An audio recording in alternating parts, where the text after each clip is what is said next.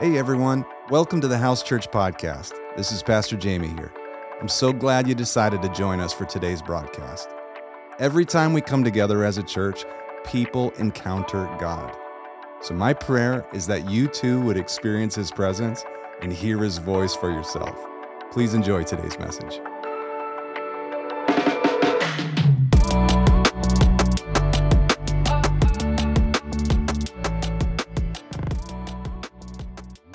You join me in prayer here as we open the word together? Lord, we just thank you. We thank you that you're here in the midst of us for all that you're doing, all that you're going to do. We just say yes, Lord. Say yes and amen. Come and have your way. Come and have your way, Lord.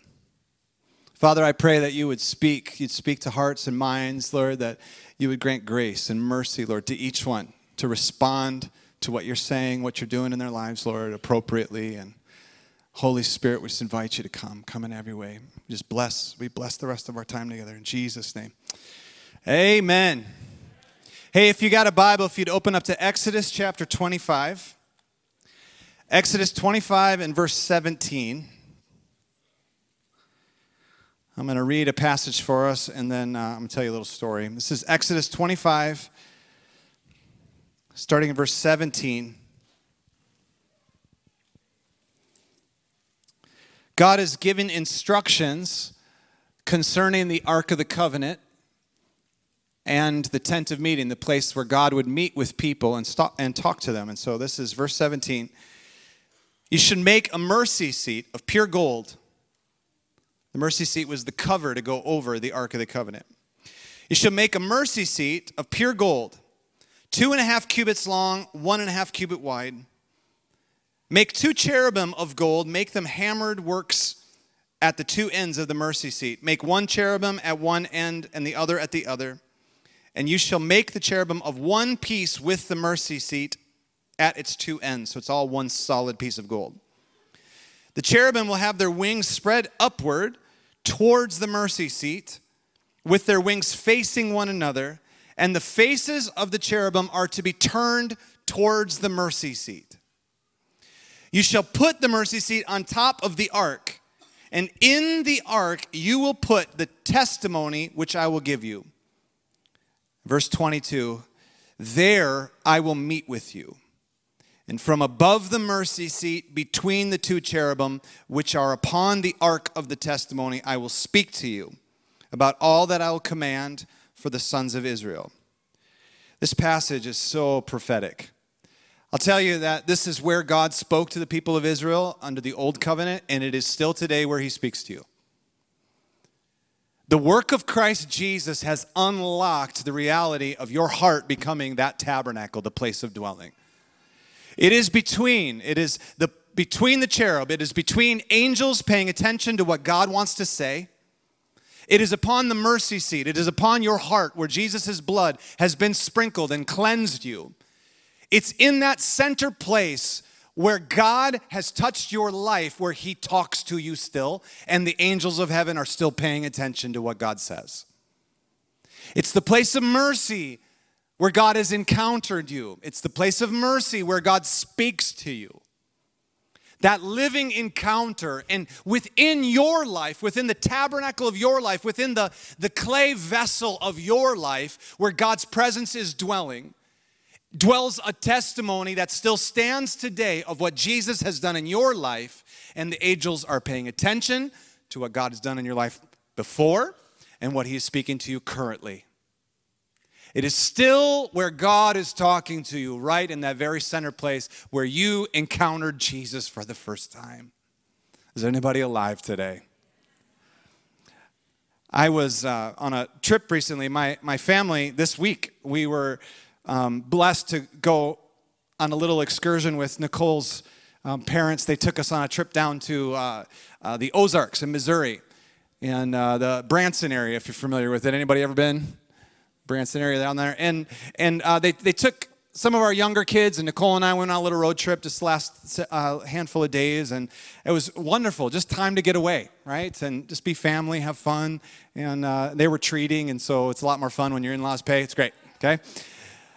And we're, we're, we're on this little trip, and, and in this trip, I, I, had I had multiple experiences happening to me personally. Now I'm gonna I'm gonna tell you stories from this week from me. It's personal. It's hot off the press. Um, I'm tattling on myself. Okay, I do that for your benefit. I tell my bad stories so that you don't have to learn, you know, by yourself. Okay, um, and and so this this really happened to me.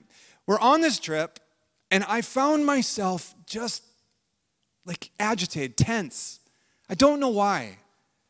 I, I have you ever had that where you're just on edge? And I was on edge and, and, and I was asking myself, you know, my wife was asking me, hey, what's going on? I'm like, man, I really don't know. I, I, I think it had something to do with kind of spiritual atmosphere. I think it had to do some external things, but I also knew something was going on in my own heart.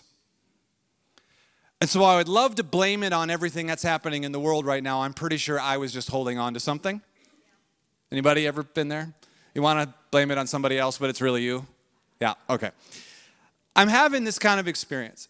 And in the midst of the trip, the Lord encountered me twice. He encountered me with His mercy and His kindness twice. His voice pulled up near and He spoke to me. I'm going to tell you both stories. The first one happened um, one evening. We decided to have a campfire out back of the house that they had rented, and and uh, we're roasting some s'mores enjoying the great outdoors. Uh, it was warm, no weather, no sun. Uh, you know, it was just sunshine and beauty. And uh, roasted s'mores. Any, anybody? Okay, this is not to condemn you, but how many people burn their marshmallows? When you're making a s'more, you burn your marshmallows. Like, how many would say this is the right way of making a s'more? Okay, like I said, we're not going to condemn you, but you're wrong. That's not how you make a s'more. You perfectly toast the marshmallow until it's perfectly brown and it's liquefied on the center. That's this is how you do it, okay? Yeah. You take the mallow, right? And you put it on the cram. Anybody? Nope. Okay. All right. Wrong crowd. Thank you. Who said Sandlot? There you go. Yep. Everybody over 40. That was awesome. We we're having this experience and it's a lot of fun and you know it's it's getting late in the night so the kids and all, all go inside and everybody's going inside. And my father-in-law and i stayed out to put the fire out. And uh, and as we're doing that we're just having this moment we stepped away from the campfire and noticed the brilliance of the stars. And they were brilliant shining so bright. It was it was quite like astounding uh, my father in law, Jim, mentioned it right away. He was like, Whoa, I don't know if I've ever seen stars like this. This is what he said. I don't know if I've ever seen stars like this. We're looking over the sky, the sky, and the constellations are so clear. I mean, you could just like draw the constellations, they're so clear. And, and as we're looking at the sky, there is a, a, a bright one, like so bright, it looks like a searchlight. It looks like one of these like spotlights and it was really stood out. And it's clearly it was not a star, it was a planet. And, and so I'm looking and I'm like, what planet is that? Because I have never seen something like this before in my whole life. This moment wasn't a normal moment. My father in law knew it wasn't a normal moment. I knew it wasn't a normal moment. Immediately, I was feeling the presence of the Lord. Immediately, I knew that God was talking. And when God talks, a little extra comes into your day. Extra. Do you know extra? The moment is wonderful and you've been there 50 times before, but suddenly this moment is different than all the other ones, that's God. There's something of the Lord in it. And so we're standing there and we're looking, I'm like, wow, that is wild. And it turned out it was the planet Venus. I've never seen it like this before, so bright.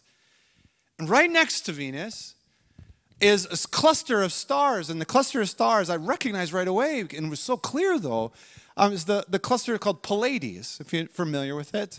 It's, the, it's seven stars, and they kind of shape a miniature like dipper, you know, a little spoon. And, and we're, we're talking, and Jim and I are talking back and forth, and, and he begins to talk to me about our family's history on my wife's side. He says, Did you know that my father, Nicole's grandfather, grew up right in this area? You know, so what I thought was just a trip to Branson for a little bit of fun was actually a trip back to some heritage as well. And so we're standing out there, and he starts talking to me about Grandpa Jack. And Grandpa Jack is, is uh, um, you know, was, was a, a, hero of mine, if, if you will. He's spoken to my life several times while he was still alive. And, he, he encouraged us in the Lord, encouraged us in ministry. He was just really a powerful witness to me. And, and so he started talking about his dad. He said, My dad, when he was 16, he grew up in this area. And when he was 16 years old, something inside of him said to him, You have to leave your household, leave home. 16 years old, can you imagine that? He jumps on a train and he heads north. The family pulled together their resources. They had like $2. Here you go. Good luck, son. 16 years old, jumping on a train heading north. He's going to fend for himself for the rest of his days. He would start kind of the second branch of the family. He heads north. He works a conservation job and meets Nicole's grandmother, and obviously a family starts, and our heritage begins in Minnesota.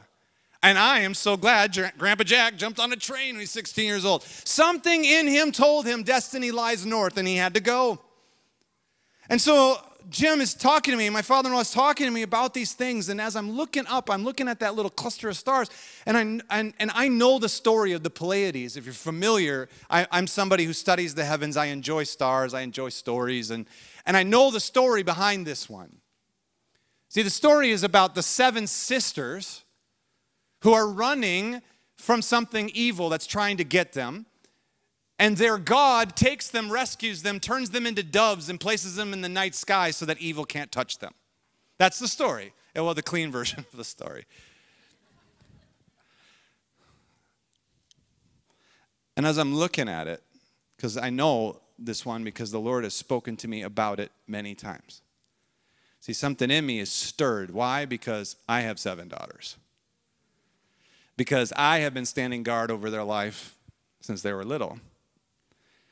And in this moment, I'm feeling the Holy Spirit prompting my heart because everything in me, for some reason recently, has been tensing up around letting go. They're getting older. I'm feeling that tension, the tension of a dad. And the Holy Spirit's prompting my heart, and for some reason, I'm bristling at it. Have you ever felt the Lord nudge you about something, but instead of softening and just accepting it, you're like, uh, probably not, God. Anybody? Bueller, Bueller. There's another 80s joke. Here we go. Okay. I'm having that moment and I'm realizing that part of the reason I'm tensing up, part of the reason I'm agitated on this trip is because we've left our three oldest at home to fend for themselves. And I don't know what's going on in my own heart, but I know I'm wrestling. I, didn't have like a breakthrough moment. It was just the end of the evening. I went inside. It's the end of the night. We have the rest of the trip, and it's a fun trip, and we're on the way home when the second story happens. And I'll tell you that in a moment here. But I want you to point back to the scripture. I want you to list, look at the scripture again. Look at verse 22. There I will meet with you, above the mercy seat, between the two cherubim upon the ark of the testimony, I'll speak to you about all that I'm commanding.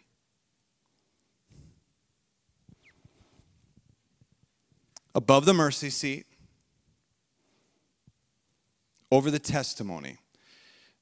Moses' day, he carved out two tablets of stone, and on it he put the Ten Commandments, and those commandments were placed in this ark. The word ark there is uh, it, it literally just means box.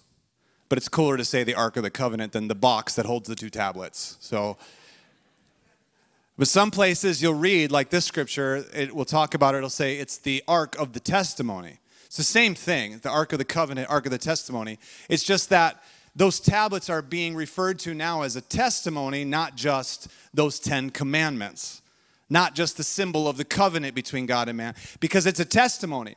This word here has a multiple meaning word, and, and this, is, this is what I'm wanting to point out to you, what I'm wanting you to see right now, is that that word testimony has multiple dimensions to it.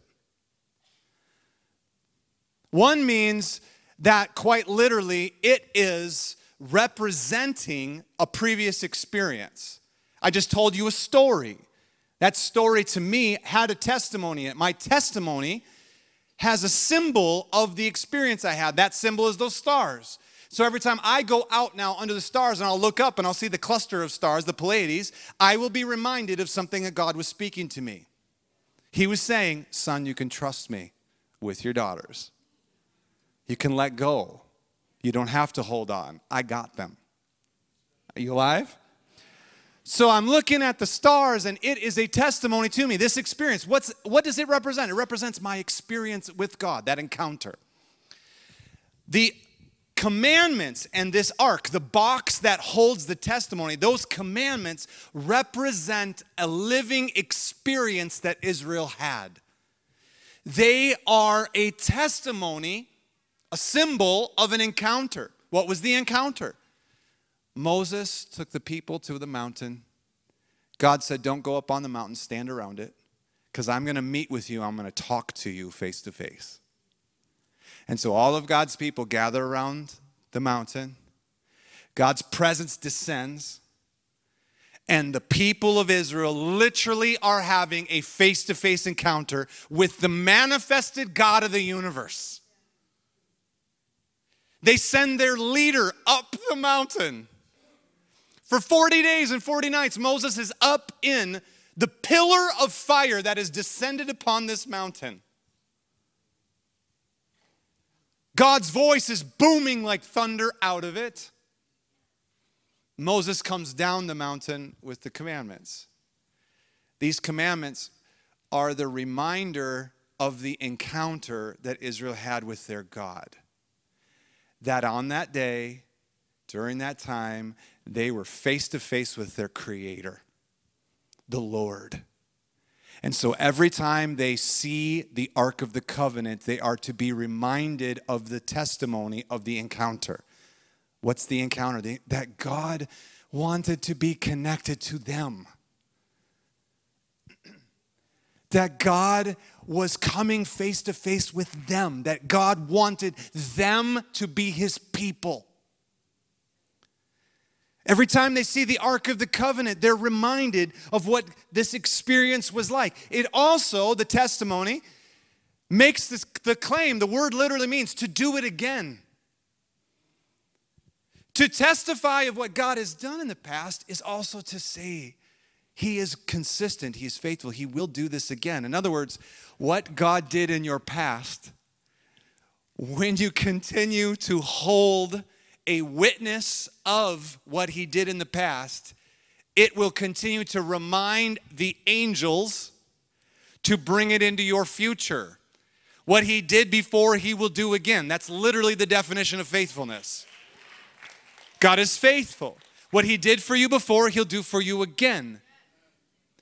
It's testifying of your testimony that word testimony also means witness. It's literally a witness. It's standing there saying, This happened. This experience happened. When you are a witness for Jesus, what are you doing? You're not out there preaching the four spiritual laws. Please knock that off. I'm, I'm being funny, but I'm also being serious. The world does not need to get hit upside the head with the Bible, they need to hear your testimony. Because it's your testimony of what you witnessed God do that actually will release the miracle of Him doing it for them. Okay. Come on. Mm. The place of encounter, the place that you will hear God's voice, the place of consistency where God wants to meet with you, where God wants to talk to you it's the place of mercy. It's the place where He instructs you, He tells you what to do, He commands you. Why does He command you? Because He's a good father. Because this is what dads do. See, see, uh, my experience is a little bit like this right now. I'm living it out, right? Because my job as a dad of a two-year-old is not to see what they think about something. If you're reasoning with your two year old, it's the reason they're throwing tantrums. They just want to know who's in charge. And they're screaming, Is it me? Am I in charge? And you, as a parent, need to say, No, you're not in charge. And as soon as you do, they'll stop. It's called parenting.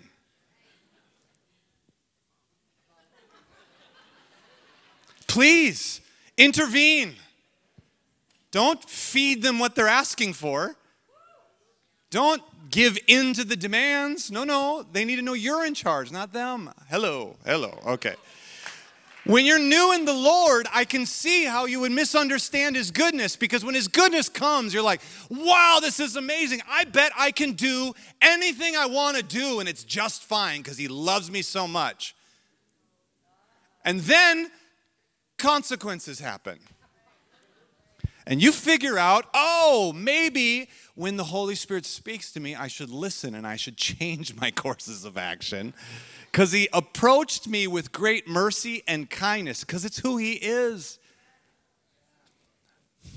Are you alive? I'm sorry. I, I'm not mad at you at all. Please, during this sermon today, do not think I am yelling at you. I'm not. I am passionate about this subject, though, because I live it. I live it so often. I meet with people all the time. And in my meeting with people, I can see God's kindness visiting them, and I can also see their resistance. Experience it a lot. Where someone has had the Lord come to them in mercy and he's trying to get a hold of them, but they're not, they're misunderstanding it. He's not asking your opinion. He's commanding your steps. It's covered with kindness and mercy, but He's not asking what you think. We could just end the sermon right there, couldn't we? Just boom, altar call. Well, come forward and repent for being dumb. Yes, you. That's just. I'm way off my notes. All right, here we go. this is, I hope it's a spirit led. I hope it's not my spirit, though. Here we go. This is Psalms 95. you guys got this. Psalms 95, verse 6. Come, let's worship and bow down. Let's kneel before the Lord our Maker. He is our God. We are the people of his pasture, the sheep of his hand. Today, what day? Today. Thank you. Good job. Today if you would hear his voice, do not harden your hearts as at Meribah, as in the day of Massah in the wilderness. When your fathers tested me, they tried me, though they had seen my works. For 40 years, I loathed that generation. And I said, They are a people who err in their hearts. These are people who will continue to just follow what they feel is right. They won't listen. You know that God rescued them out of slavery. They're His people, He loves them. God rescued you out of, this, out of slavery to sin. He rescued you out of darkness. He brought you into life, into light. But just because He rescued you doesn't mean you're listening. Just because he rescued and you're having encounters with him doesn't mean you're obeying him. You're going to get a little squeamish in this next part. Just hold, okay? okay, everyone in here, I know it's going to happen. You're going to ping. It's going to happen, okay? You're going to manifest a little bit. Not a demon, it'll just be you, okay? It's just you. You're going to be uncomfortable. Why? Because I'm poking you in the eye, okay? Because I'm talking to you and you know I'm talking to you, okay? But I'm also talking to me because it's a real experience. And all of us go through this. The waters of Massah, the waters of Meribah, it's not a misprint. It's naming two different times that this happened. The first time God's people came out of the wilderness, or excuse me, uh, came out of slavery, come out of Egypt, and they're thirsty. They're dying of thirst, in fact. And they begin to mutter and complain to Moses, Why did you bring us out here? We're all going to die. And like, give us water. And for some reason, God saw that as them testing him. Hey, they tried me, they tested me. They saw what I did in Egypt, but they did not trust that I would provide for them. Something in this exchange was them hardening their hearts towards God.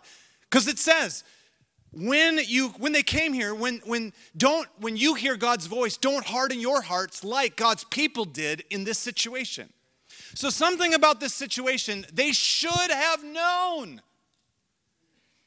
they just saw god do, all this stuff and so in the next situation they should have trusted but for some reason they bristled and they began to accuse and they're like you brought us here to die you should have just left us in egypt we don't trust you, Moses. We certainly don't trust this God of yours. This is what's going on. And so God said to Moses, Take your rod and walk over to the rock and strike the rock, and water will come out of it. It's a miracle. Amazing. And so God has Moses use his authority to force his way. Why? Because the people were resisting him. So authority had to crack it open instead of them submitting and just receiving. Have you ever had to submit to authority? Anybody? Has anybody ever been told to do something and you didn't like it? Every week you came to church, but you keep coming back. I don't know why. I think that's actually why people think I'm annoying, is because I'm like, hey, you should do this. And then they're like, no. Urgh. This is what happened with people of God. I'm sure there's other reasons you don't like me either, but that's fine. Like, we can discuss that. They're having this situation where they're saying, we don't want to trust. And God's telling them what to do, but they're hardening their hearts they're stiffening their necks. They're saying no. What happens to you when you tell your boss that you are no intention of doing what he told you to do or she told you to do? Do they take out their rod of authority and crack you on the head with it? Right? Can I tell you that there's always going to be rocks, there's always going to be strongholds blocking the path of life, the water. You're going to have things, obstacles in your life that need to get removed out of the way. And so Moses uses his authority to force water upon the people because they were not receiving the miracle God was trying to give them. It's what happened to Jesus in Nazareth. He comes in willing to give them so much, but they stiffen their necks and they harden their hearts and they're offended at him, the vessel. And they're unable to receive the river of life that he was going to give them. The second one is that God's people are thirsty again, and it's the same situation. Only this time, the people are not resistant. Something's going on in their leader. Because God says to Moses, This time, Moses, I want you to walk up to the rock and I want you to speak to the rock. And when you speak to the rock, it's going to crack open and water's going to come out. But what's Moses do? Moses takes the rod of authority walks up to the rock and he strikes it again. You tell me where the attitude problem was happening in this situation. It says in that moment that God says to Moses, You're not going to enter the land of promise now. Moses, in that moment, hardened his heart to God's word. And he resisted, and as a result, he missed out on what was promised. My friends, there's so much destiny piled up over your lives. There's a thousand generations of blessing that is looking to land on you and your family. But your heart has to come into alignment with His ways. And God is speaking to us. Where, where from? From mercy. He loves you so much. There's this passage, it says that Moses is encountering God and he, Moses feels that God likes him.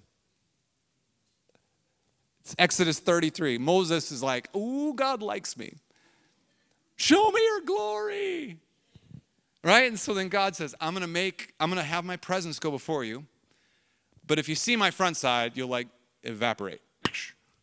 So I'm going to put my hand over you and hide you in a rock, pass by you, lift my hand, you can see my backside.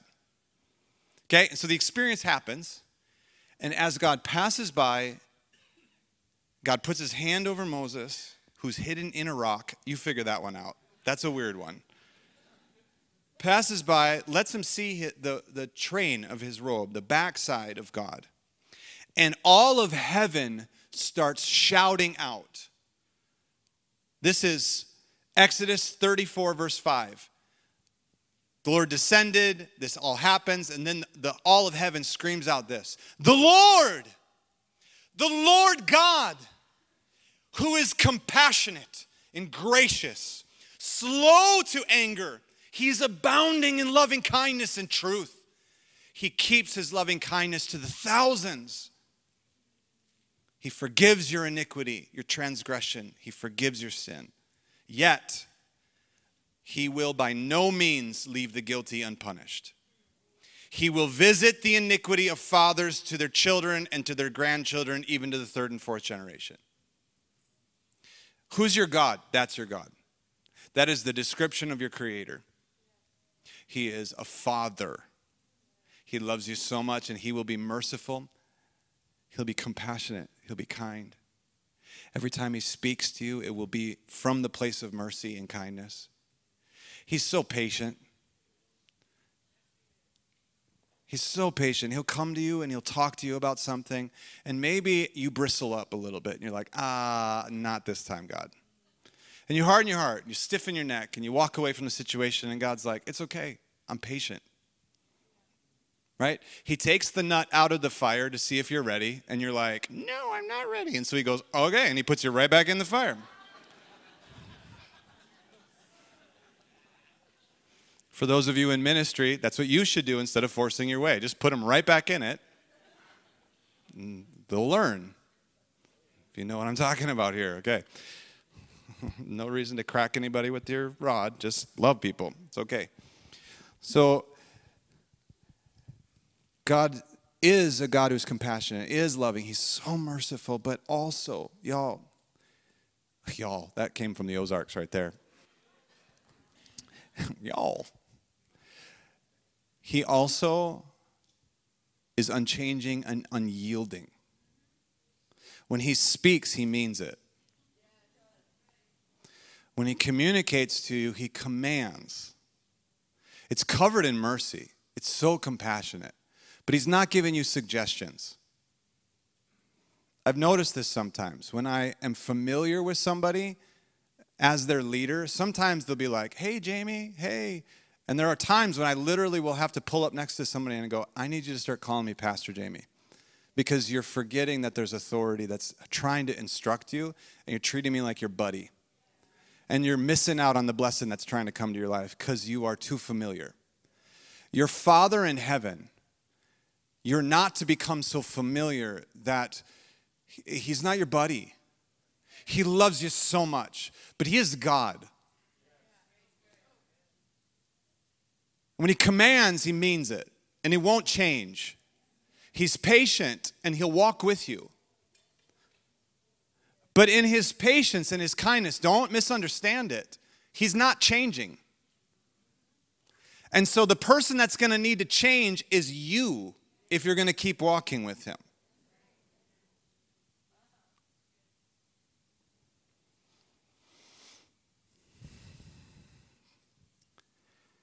Don't harden your hearts. This is um, Joshua 11. I, I've always wondered about this. Like, how did God's people who came out of slavery with like shovels and hammers to shape rock and do whatever, like make bricks.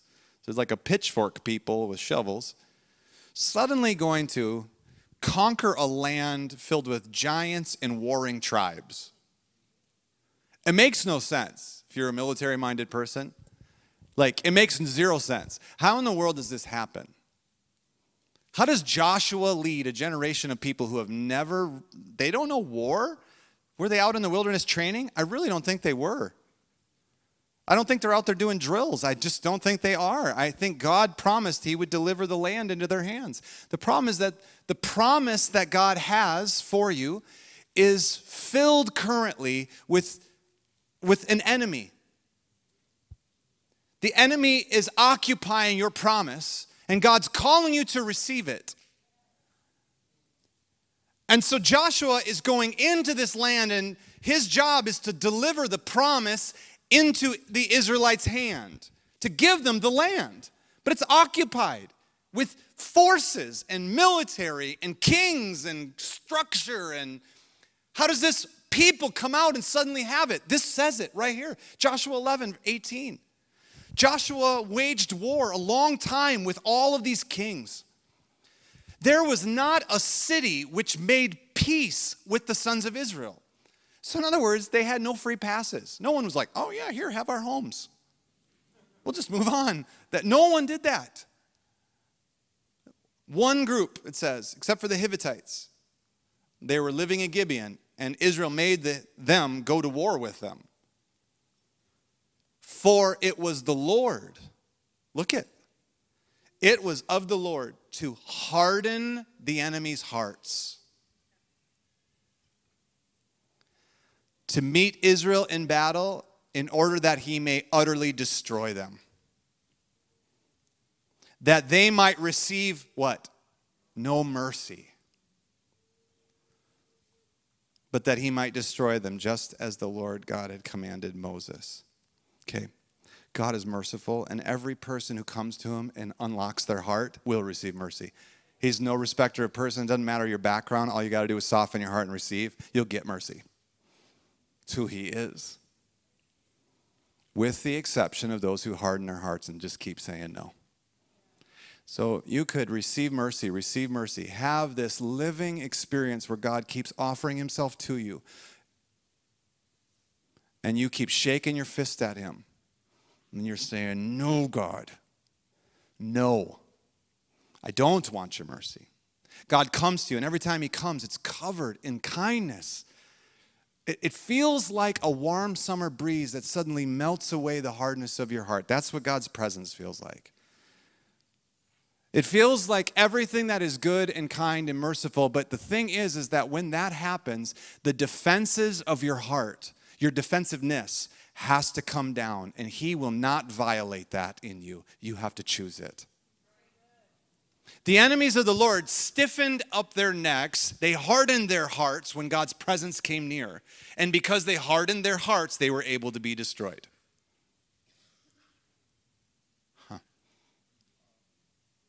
I was in a prayer meeting. You guys doing all right? So, in a prayer meeting, and um, there's, there's types of ministry. Uh, it's called inner healing. Uh, it's inner healing prayer, if you're familiar with it. Uh, might be called sozo, might be called like Elijah House Ministry. There's lots of different versions of this. But the gist of it is you are in a setting of ministry. You're sitting down with somebody, and, and we go into the Lord's presence together. Like we just trust. Holy Spirit's going to be here. And the point of the ministry is that through the Holy Spirit's prompting, a person will open up their heart and talk about the rocks that are standing in the way of that life flowing. Sometimes it's pain in their past. Sometimes there's experiences that people have gone through, and so, so they, they, they don't even realize it, but they're holding on to something, and when they're holding on to it, it's obstructing God's blessing in their life. And so we're in this ministry setting, and this young man, things are going awesome. The Holy Spirit's flowing and, and, and he's, he's, crying and God's moving. It's so powerful. And, and the Holy Spirit's prompting some questions from the people praying, right? And, and so we're asking the questions and, and, and, and the, the young man is opening up and he's talking about these things. And the Holy Spirit must have been reminding him of stuff, right? And, and so it, he opens his mouth, he shares, oh, I have this memory, and he shares it, and suddenly God moves and removes that obstacle out of his heart. It's wonderful as God's healing the inside until we got to a daddy issue. And as soon as the question turned to, hey, what about your dad? Whew, the atmosphere shifted in the room. Young man hardened his heart and while he didn't, no, he didn't do anything like that, the atmosphere changed. Shoom, shut down. That was it. The young man hardened his heart, and we're no longer talking, and we're no longer open. We're no longer willing. I'd love to tell you, oh, yes, but then God moved and everything. No, no, actually, that was the end of the session. That was it. How did it all turn out, Pastor Jamey? I have no idea. Hardened his heart, end of conversation in that setting. I have no doubt, though, that in the future the Holy Spirit will come to him again and invite him to talk about what's going on in his heart concerning his father. What I can tell you is this is that God is willing to heal you. He is willing to be so merciful to you, but it requires you letting the guard down in your heart. You have to be open and willing. You have to receive. This type of situation over and over and over. I think it's a defensive mechanism. Now, I'm going to share some opinion here, and you're welcome to disagree with me, okay? You've been wrong before, it's fine, okay? No. Now I'm going to share I'm going to share some opinion, but I'm also then going to share some biblical truth, okay? I will tell you when it's my opinion, I will tell you when it's biblical truth. You can argue if you want, but it's not like I'm right, okay? So here you go. That was a joke, sorry. Woo! here you go. I think that we have stuff happen to us in our lives. And I think that we are not created to carry the weight and the burden of sin. I don't think you were created for it. However, God, in His great wisdom, allows your soul, your inner man, when sin touches your life and injures you, the scripture talks about having a broken heart. It talks about Him mending the brokenness inside of you. So instead of when somebody sins against you, it destroying you, pieces of you fracture, it gives way. But you end up with something painful in your heart and you carry it as a memory. You carry it. And, and what's amazing is that science is all backing this stuff up now. We can track this kind of stuff. They can scan your brain. They can tell you when you're saying yes and when you're saying no. And so we have stuff happen to us and pain and sin hits our life and we end up carrying these kind of things. And so a defensive mechanism rises up in us when someone gets near those pains.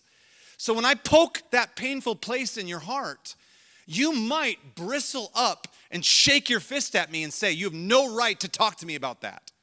But it doesn't mean that I'm it doesn't mean that, I, that I'm a, a demon. It doesn't mean that I am. I, there's so many ways that we interpret this. It means that I have a defensive mechanism that went up and it's to protect me. You alive? When this happens to you, you're like, oh, I'm just in a bad mood. But I would like to propose to you that you are defending yourself because there's something on the inside that Jesus is touching, that Jesus is trying to get a hold of. And so for me, I didn't know why on that trip I was defensive. I didn't know why I was tripping. But I was tripping, y'all, bugging. Ah. I think that's what the kids these days say, right? not really. My, I can feel the stares from my daughters over there rolling their eyes.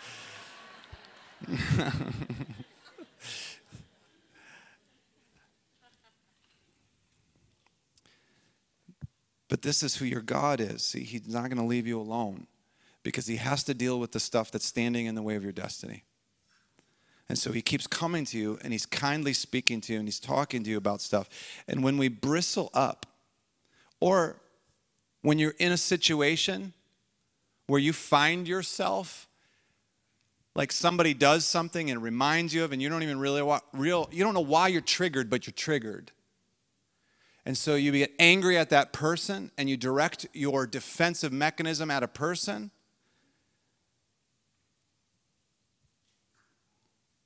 You start to fight somebody, but really, and your anger and your or or your passive aggressiveness or however it shows up in you, you find yourself squaring off with the person that's poking at the pain, and you defend yourself, and that moment of rising up can look like this. Ah, stay away from me. Don't touch that. that expression and that experience, especially as a believer, See, Jesus has come into your life and he's healing you. He's touching stuff, he's talking to you. But he doesn't force his way through. He's given you a will. He loves you. He's inviting you to align your heart with his ways.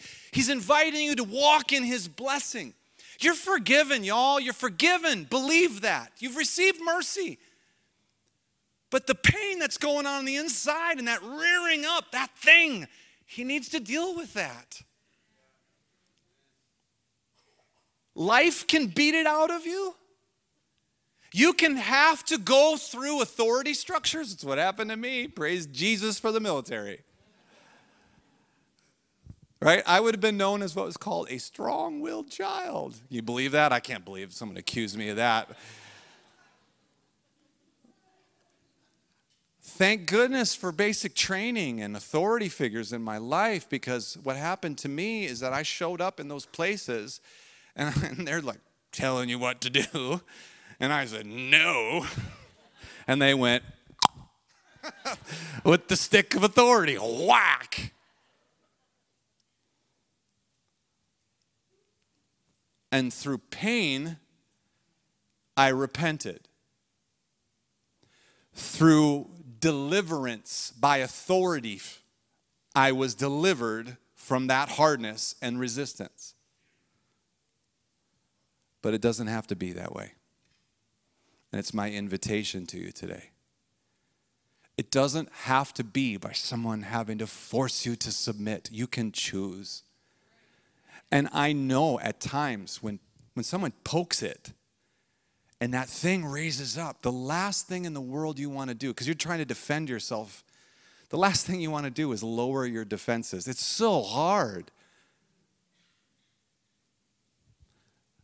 But it's the invitation of the Lord that when He draws near and He speaks, do not harden your hearts. Don't resist Him. Because if you'll just open up, He'll come in and you'll have sweet fellowship. He'll heal you, He'll restore you, He'll deliver you. There's so much that can happen that's good. Second story. We're on our way home, driving. We're it's a 10 hour drive and we did it all in one chunk and we get all the way into Minnesota. We're at the Al- Albert Lea. There's like this rest stop there. And I was still triggered. Just, I was, I don't know what's going on with me. You know? If you can believe that, your pastor doesn't know everything. And I'm, I'm, I'm in this irritated state, and this is what happened. I, we pull in for gas. And as I opened the door, I felt this warm summer breeze whoo, blow in the car. Immediately, my heart melted. Shoo. Immediately, my eyes filled up with tears. Immediately, the presence of the Lord ministered to my heart, and I was done. All my defensive mechanisms gone. He just disarmed me. Just like that. Just a little breeze. And I was like, whoa, what in the world was that? And I could hear this music playing at the gas station of all places. And I'm like, is that Matt Redman? It was a worship song worship music is blaring over the gas pumps. And, and the anointing of the Lord's kindness was resting on the music. And as soon as his voice pulled up next to my heart, I softened immediately and I listened to him and he spoke to me. Immediately, my defensive walls came down. Immediately, his mercy came in, washed me. Boom!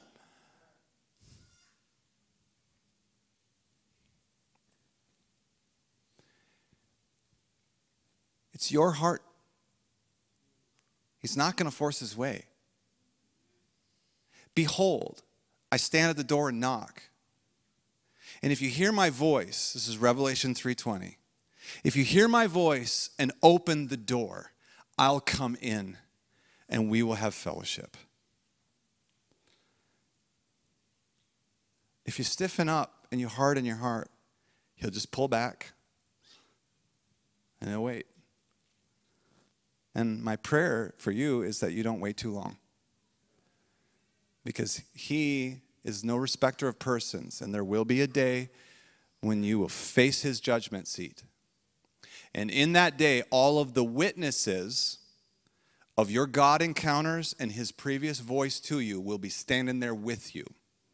And it will be no one else having to accuse you. It will be all of the God encounters and the testimonies of his goodness in your life that will stand there, bearing witness whether you listened and softened your heart or that you hardened and you held on, and now you must pay the penalty. Are you alive?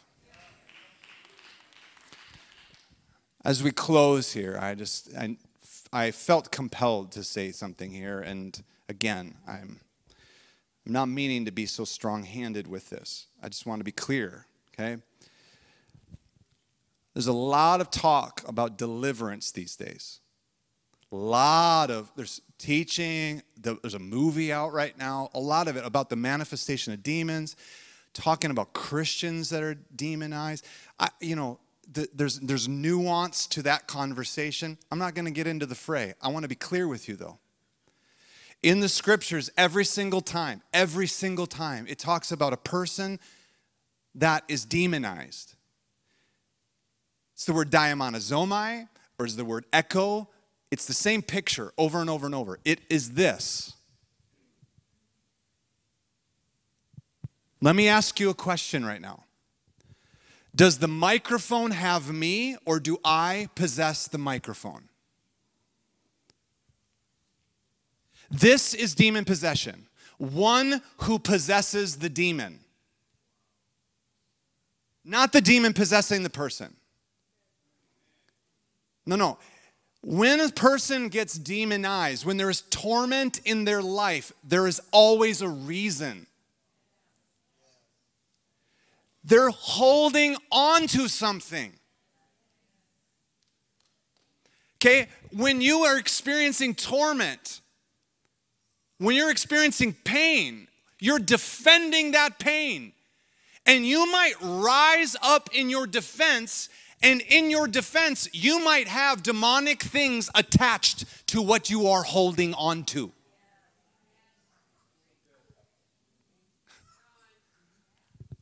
Now, let me ask you a question Do you like getting on the head with authority?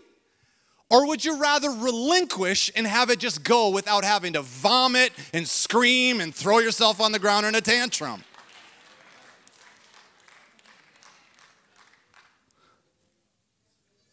Friends, the manifestation of God's presence is going to have it out either way. Up to you how messy you want it. Because when we're in those situations and we find ourselves, roar, you don't touch my pain, you may find yourself with some torment attached to you, the thing you're holding on to. But in the same way, the Holy Spirit of God indwells you, okay? Your will is still intact.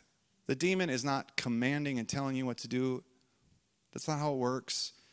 The person is still there.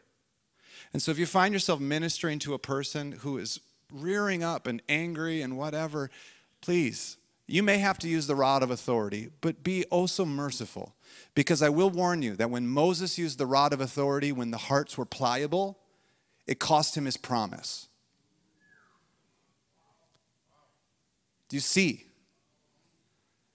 This is not a blind ambition. We're just going to cast the devil out of the world. That's not the, the generation that you are working with right now is tender and they're in pain.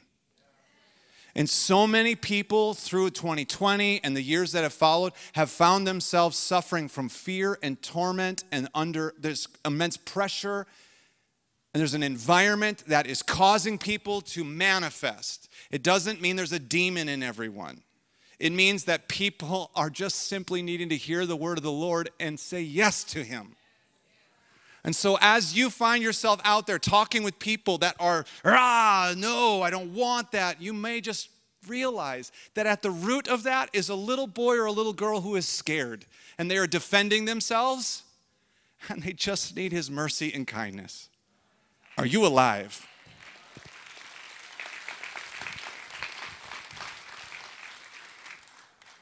I'm going to lead us in a prayer here to close. Okay? I, am not, I was, we, I had originally thought, oh, we'll open up the altars and it'll be a fun, messy time. No, no, no. Not even going to do it. This, this week, the Lord is going to speak to you. He's going to connect with you. He's going to touch you. He's going to communicate with you. He's going to give you dreams. He's going to speak to you in music. He's going to do all that kind of stuff. I know it. I trust that the Holy Spirit is at work. Okay? What I am asking of you in this time right now is let's pray together and let's already say yes. Let's put our hearts in a position where we're like, God, yeah, we want you.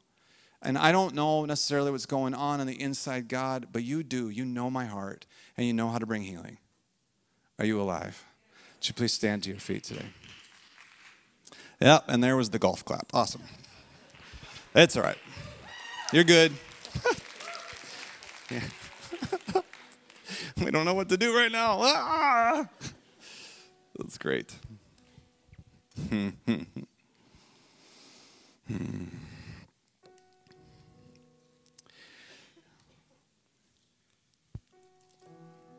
when the Holy Spirit moves in your heart, when He speaks to you, don't stiffen up, soften your heart, listen to Him. The spirit of this age will also try to move you emotionally. Okay? But like John the apostle said, test the spirits. Just because something moved you emotionally doesn't mean you should open your heart to it. Hollywood's been trying to move in your heart for years. It'll get you to open up to something emotionally, right? Let down your guard, and then the insertion of something that is not true comes in. No, that's not what I'm saying. I'm saying to you, not every time your heart is moved, you should just open up and receive whatever it is. No. When you hear your Father's voice, you should soften your heart and listen. Pastor Jamey, I don't know my father's voice. Ah, no, no. You do. Because when he speaks to you, there is something in it that is so kind and it's filled with mercy. And when he draws near, your heart will melt. You know your father's voice. Do not be afraid. Just put a hand on your own heart this morning. I want you to pray with me right now. Just pray with me, okay? You know, every voice, if you just repeat after what I say. Now, listen, it's not a magical prayer, it's not magical words. It is just a prayer that expresses what I'm preaching right now. And if you will align your heart, if you'll say yes to Him, oh, my friends, God will move in your life. Just pray with me right now. Father in heaven, thank you for sending Jesus who died in my place to offer me mercy, to wash me clean. Today I choose to open my life and to invite Him in. Come into my life, Lord Jesus. I submit to you. Be my Lord, be my Savior, be my King. Please forgive me, Jesus. Please wash me. I surrender my life to you. Now, Father, I'm asking this week that you would release your voice, your Holy Spirit would touch lives and awaken them. God, where, where people have opened their hearts to Hollywood and the world, Lord, where, where, where other, when another spirit has influence, God, I, I pray that you would come with your kindness and bring a deliverance, Lord, a changing of mind, a repentance. Lord, let your kindness come and woo the hearts of your children. Remind them of who you made them to be, God, that they would be delivered from delusions. They would be delivered, Lord, from false identities. Lord, that your kindness would come in and remind them of truth. Father, where there is obstinance and hardness of heart, Lord, that stands in the way of generations receiving your promise, I pray, God, that authority would come alongside, Lord, and through your authority, you would bring a strong deliverance to them. Father, I pray that Jesus would get what he paid for, that your mercy would be released, and that your people would come into alignment with your ways, that this generation might know the Lord Holy Father, would you breathe your spirit on people? Baptize them in your presence, Lord. Heal them, strengthen them, Lord. Align their feet with your path. I bless, I bless, I bless your people today. May the Lord bless you. May the Lord keep you. May the Lord's face be towards you. May he be gracious to you. May his countenance and his favor line up on your life, and may he grant you peace. That your way, your life would be guarded in his shalom and blessing. All the rocks would be moved out of the way, that the river of life could flow. God, I bless your people today in Jesus' mighty name. And anybody who dare to agree with that said, Come on, can we give a good clap to the Lord today? Thanks for listening to this week's sermon. It's our hope that God touched your life in a truly meaningful way. And if you were impacted, please let us know by writing a review or share it with friends. If you'd like more information on the House Church, we would love to connect you with our community. Please visit us at ithehouse.org for more information. We'll see you next week.